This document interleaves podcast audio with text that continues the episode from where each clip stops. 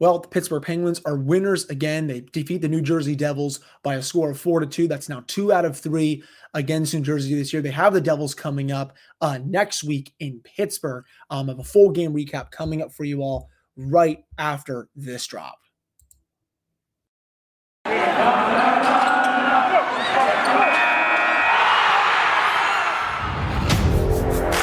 You're Locked On Penguins your daily podcast on the Pittsburgh Penguins, part of the Locked On Podcast Network. Your team every day.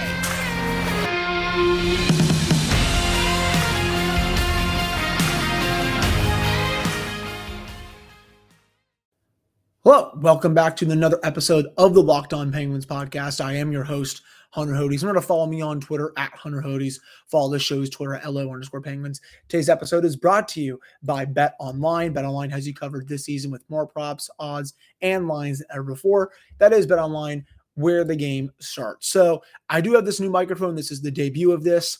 Um, just let me know how the audio is. You know, just go on YouTube, leave me a comment. You know, you can DM me on any social media or anything like that. I'm gonna have it set up. I'm not like obviously talking directly um, into it, I think that would be um, a little overkill for your ears. But um, I think this, I've been doing some testing with it, just with Audacity and whatnot. Um, just let me know how this sounds um, and how it came out, or you know if the audio is better um, than what I did on my Mac, because you know I paid about sixty to sixty-five bucks for this thing, so um, I, I would like to think that this is pretty good here, but. Um, very happy with it for right now. Um, the Penguins, of course, they get that four to two win over the New Jersey Devils. Um, it was just a win that you know they I, I would say I wouldn't say that they needed, but you know it's a game that you're expected to win. And you know you you, you look at the underlying numbers here I've, as I loaded up on, up on my PC, 62% of the shot attempts for the Penguins, you know 62 to 38 in, um, overall with that regard. The Penguins also had 53.6% of the scoring chances at 5v5. Um, overall 50% for high danger. Um, but the Penguins um, for expected goals, the Devils were a little bit better, 50.5% to 49.4%, but the Penguins did lead in high danger goals, of course, um, three to two. If now we go to all situations, the Penguins had 60% of the shot attempts um, there. They also had 53.8% of the scoring chances. They led in high danger nine to six, and including that third period where they took it to New Jersey. I'll get to that a little later on. Six high danger chances in that period compared to one uh, for the Devils, 3.84 expected goals for, 2.76 um, for New Jersey. Um, but you know, I thought in the game's opening, you know, five to 10 minutes, um, the Penguins really brought it um, with regard to their forecheck. Um, they were definitely, I would say, passing the vibe check um, as, you know, J- Jesse Marshall and a couple other people say on Penguins Twitter. I thought they were skating with authority. Um, they were just looking really well on the ice. You know, they were defending hard.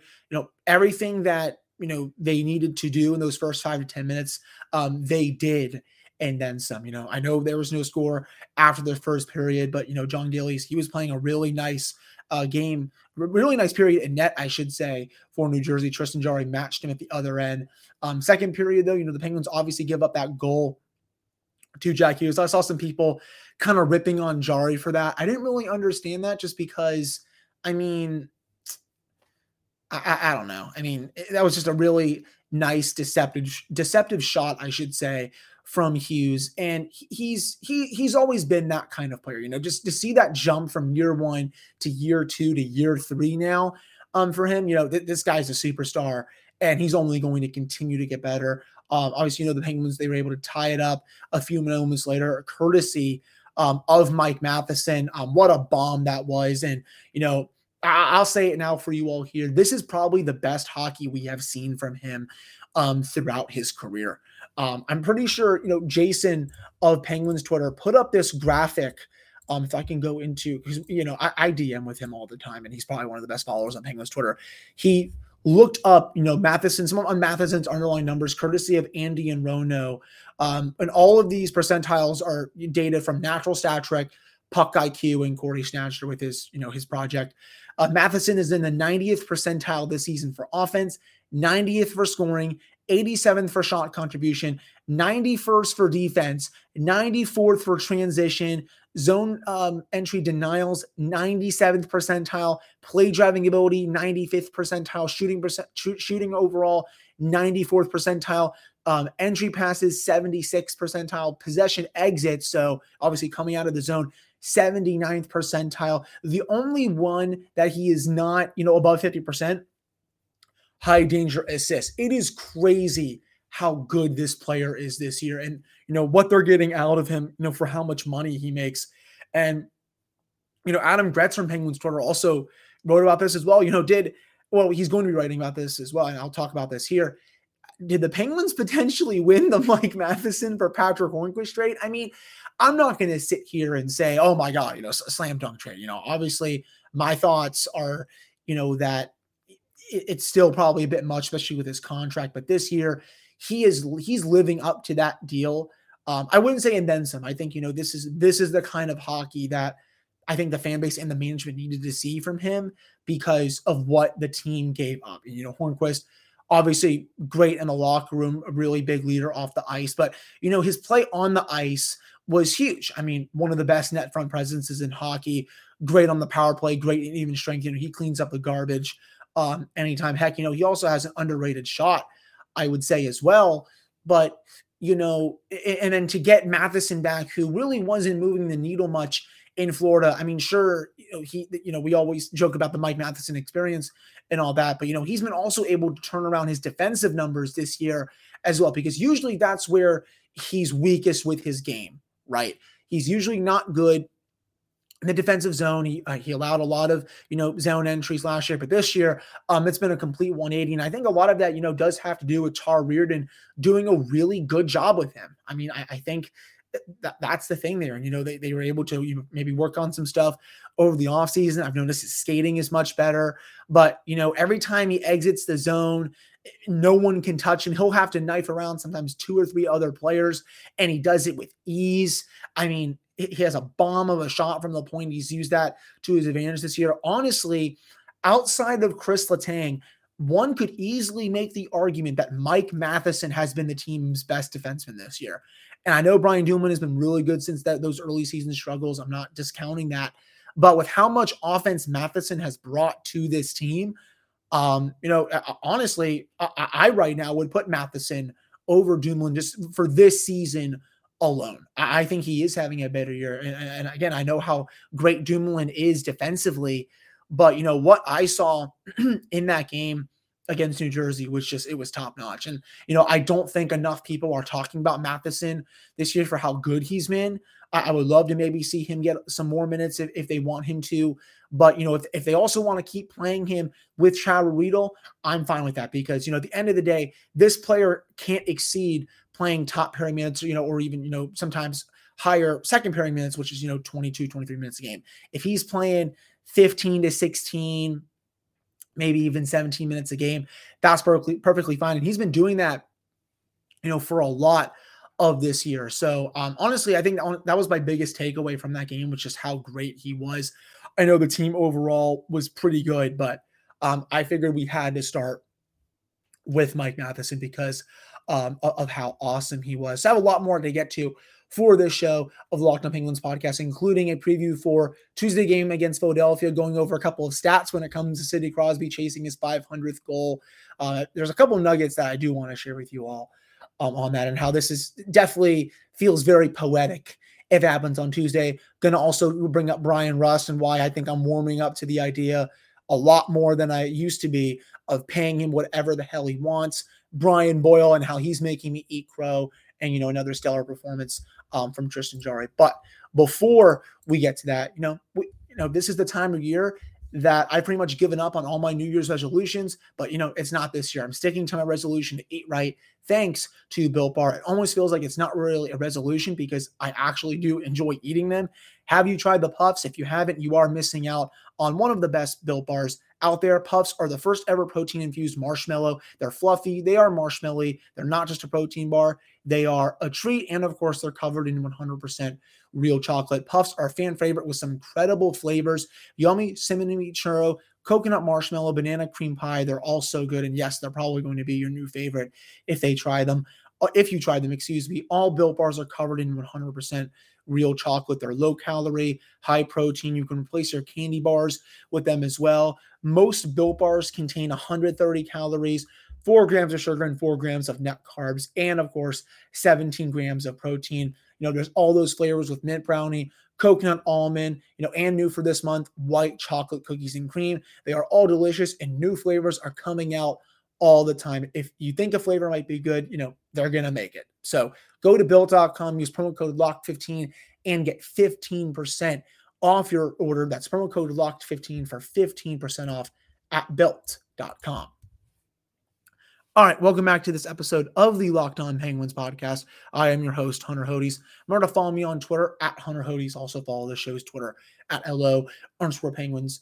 So getting into Bryan Rust's goal, um, you know, he has now 16 goals in the last 16 games. And you know, honestly, you know, I, I really was against this idea probably about a few weeks ago, but as he's continued to produce, and I believe right now he's up to 37 points in 27 games. That's almost over a I believe that's over a 100 point pace for an 82 game season.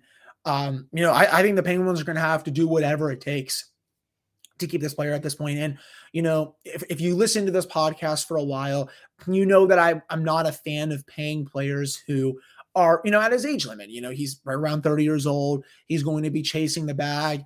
Um, you know, the chance, you know, the one chance that he can, because, you know, remember that that last deal he signed, he didn't really have the value he has now just because, you know, that he didn't have a, a big sample size.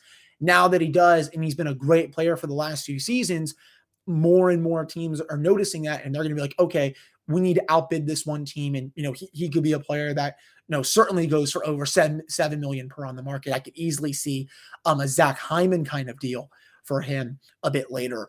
But, you know, I think for the Penguins, they're going to need to figure something out because you know he's great on the top power play. He's great at even strength on Sidney Crosby's line. You can put him on the penalty kill.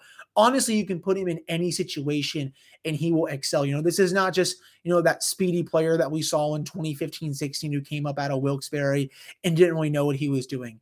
Did he struggle?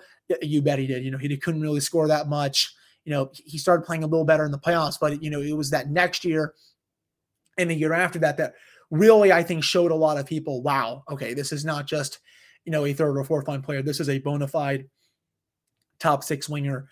Um, and you know, the Penguins, I mean, they're gonna have to figure out a way to do this, though. Obviously, the big question is the salary cap. You know, you still have Chris Letang and Evgeny Malkin unsigned.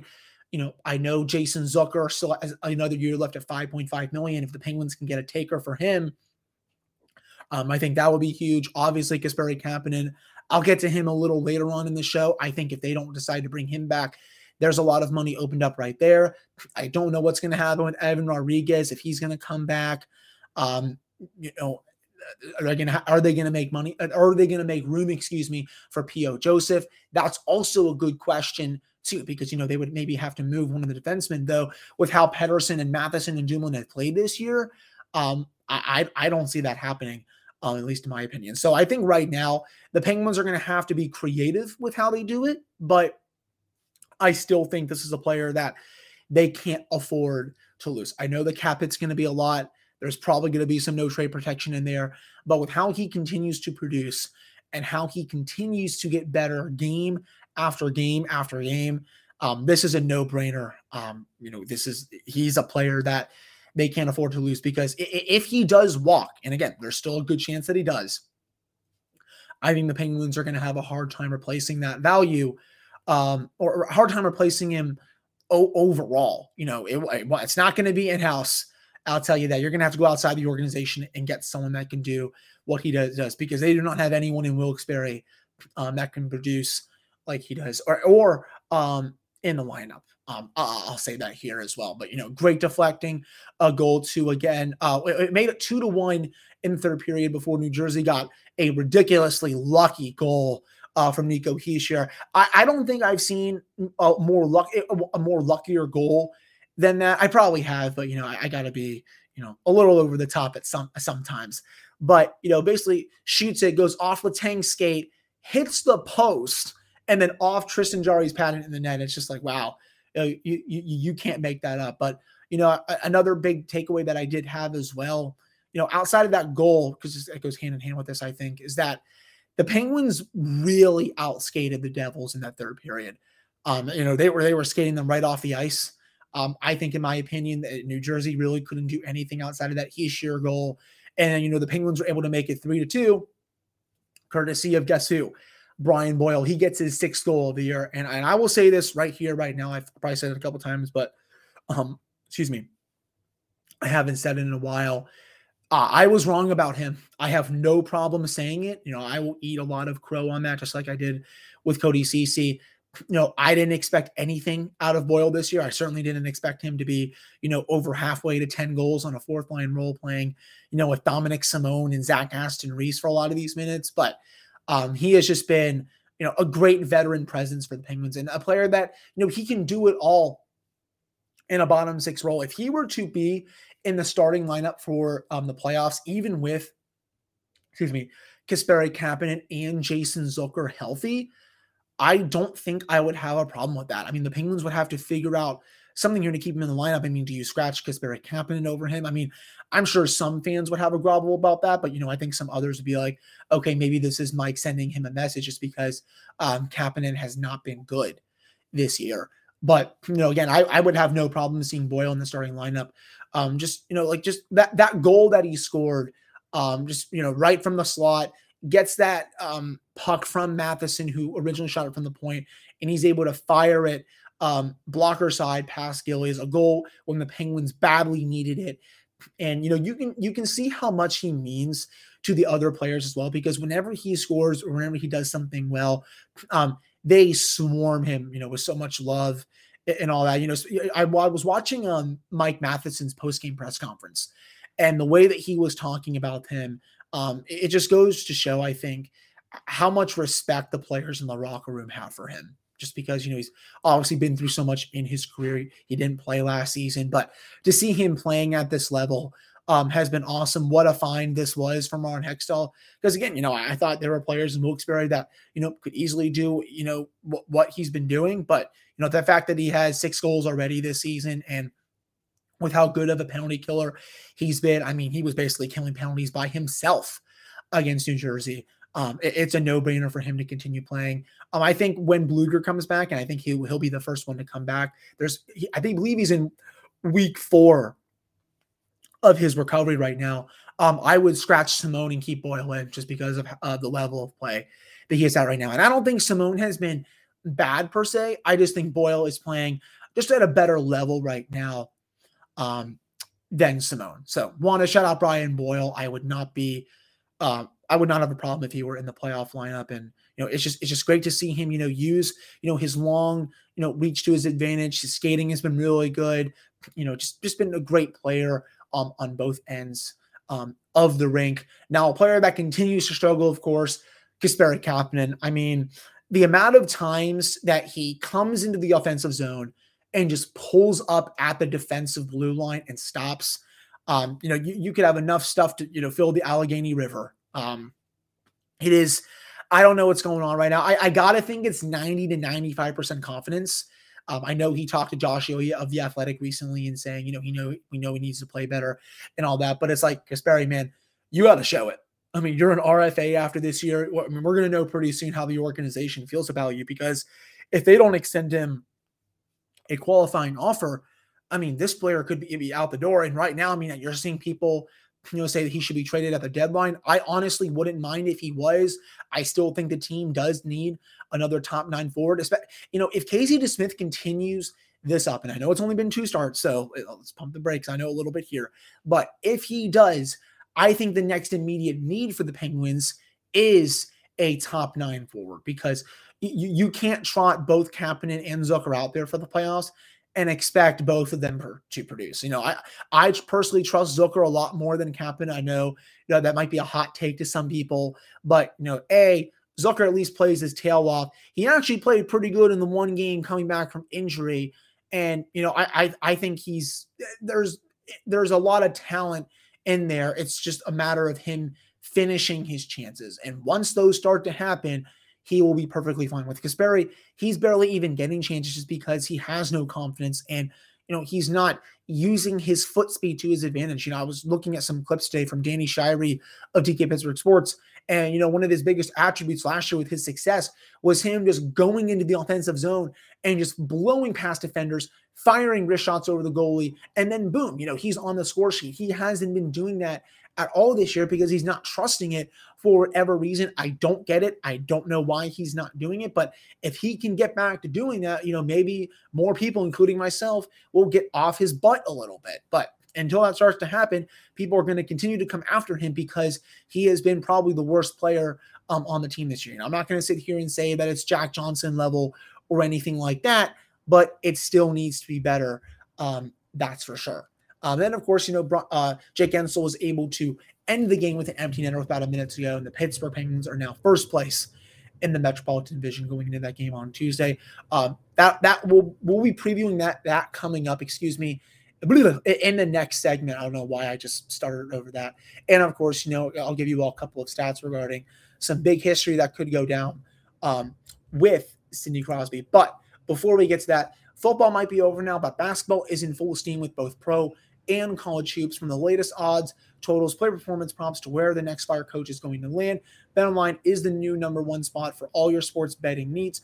BetOnline remains the best spot for all of your sports scores, podcasts, and news this season. You can head to the website today or use your mobile device to learn more about the trends and action. That is BetOnline, where the game starts. All right, we're back here on this episode of the Locked On Penguins podcast. I am your host, Hunter Hodes. Remember to follow me on Twitter at Hunter Hodes. Follow the show's Twitter at L underscore Penguins. So Penguins, you know, cross state rival uh, Philadelphia coming into PPG Paints Arena on Tuesday. The Penguins will try to make it three in a row um, over the Flyers um, this season. They'll also try to make it four in a row overall against the Flyers going back to last season. I know the Penguins lost um, five of eight last year to Philly, but um, in their final meeting of the season. The Penguins actually won that. And of course, the Penguins have won the first two meetings this year. So Pittsburgh is currently on a three game winning streak against them. You know, the Flyers lines this year, um, let's just say that they're really freaking bad. Um, right now, so obviously, I, I definitely think Carter Hart is going to start, but Oskar Lindblom, Claude Giroux and said, okay, not a bad top line. James Henrique, Scott Laughton, and Travis Konecny.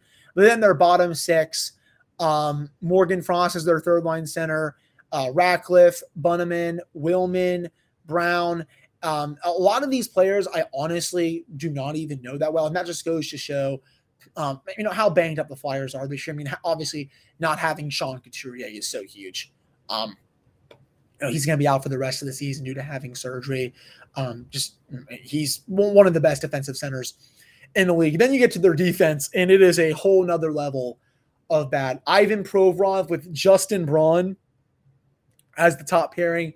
That is bad. Uh, Travis Sanheim with Seeler on the second pairing, and then Kevin Connauton and Keith Yandle on the third pairing. That honestly might be the worst Flyers lineup I have seen in close to a decade. Um, it, has been a while since you know Philadelphia was this bad. You know, usually they're a middling team; they're in it till the end. Even last year, you know, they remember they for a while they were top three in the Metropolitan Division before you know they had that awful uh, month with their goaltending. Carter Hart just stunk. Um, and, you know, Brian Elliott was real bad. And then, you know, that just basically um, screwed their season. Um, but this year, know, they just they haven't gotten scoring. Their defense is not that good. And it's funny because Carter Hart is actually having a great bounce back year. And again, he, he just hasn't gotten any help. But, you know, obviously the big news for this game, Sidney Crosby chases his 500th goal. If I were you all listening to this podcast, please, you know, bet the house on him doing this. Um, this would be his 50th career goal against the Flyers, a team that he loves to dump on every time he plays. Again, also his 500th goal. And if he scores that goal, it'll be Jaromir Jagr's 50th birthday. So, again, to repeat, if Sidney Crosby scores tomorrow, it'll be his 500th goal. It'll be his 50th goal all time against the Flyers. And it'll all come on Jaromir Jagr's birthday, 50th birthday. So, that is just very poetic um, right there. And I hope Sid does it. You know, this is the game that I've been waiting for just because, you know, it would be a peak, you know, Penguins Flyers thing, just because, you know, Sid, you know, he he loves to torment that team Um, but overall, I still think this is a team that the Penguins should beat. Um, Philadelphia is not good in any facet this year. They're going to be selling, I think, a few assets at the deadline, especially Claude Giroux. I mentioned that it would be funny if Giroux made his way to Pittsburgh, but um, I think, in my opinion, he's probably going to go towards a team like Colorado. Um, I think that makes a lot of sense just because they're all in. Um, a lot of their players are having, you know, career years. Cale Makar, Nazem Kadri, Nathan MacKinnon's been great. Um, Andre Burakovsky's playing well. Um, you know, Mikko Rantanen and Gabriel Landeskog. The, the list goes on and on and on um, for that team. So I, I, I personally think it makes a lot of sense um, for Colorado. But um, this will be the third of four meetings against the Flyers. They'll play, I believe, I believe, I believe they'll play them one more time um, in Philadelphia a little later on in the season. But you know, after this, um, I'm going to say this right now: the Penguins' schedule is about to get nasty. Um, we are about to find out just how good this team is. I'm loading this on my phone for you all um, right now. So if I can go to the Penguins' schedule here, after this game against Philadelphia, they go to Toronto. They host Carolina for the first time this Sunday, February 20th in Pittsburgh. New Jersey comes to town. That should be an, hopefully be another win. They then play the Rangers at home. They then go to Columbus.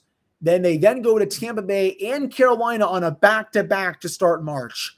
And then they have Florida at home, Vegas at home, Carolina at home. They go to Nashville, St. Louis, host Columbus, go to Buffalo, new the Rangers again, the Rangers again after that on March 29th at Minnesota, at Colorado to start April. The Penguins are going to be running the gauntlet here. You know, I know they're in first place right now. I understand the Hurricanes have you know three games in hand as well, and I, I would say that they're the favorite at this point for the Metro. But again, we are about to find out just how good um, this team is. You know, I've been saying you know all, all, for a while now that they're a Stanley Cup contender. Let's see if they can go out there and prove it. You know, by beating a good chunk of these teams. So we'll have to see what happens. I definitely think Teddy Blueger will be coming back here in the next couple of weeks. That'll be huge. There's so far no update on Jason Zucker's status.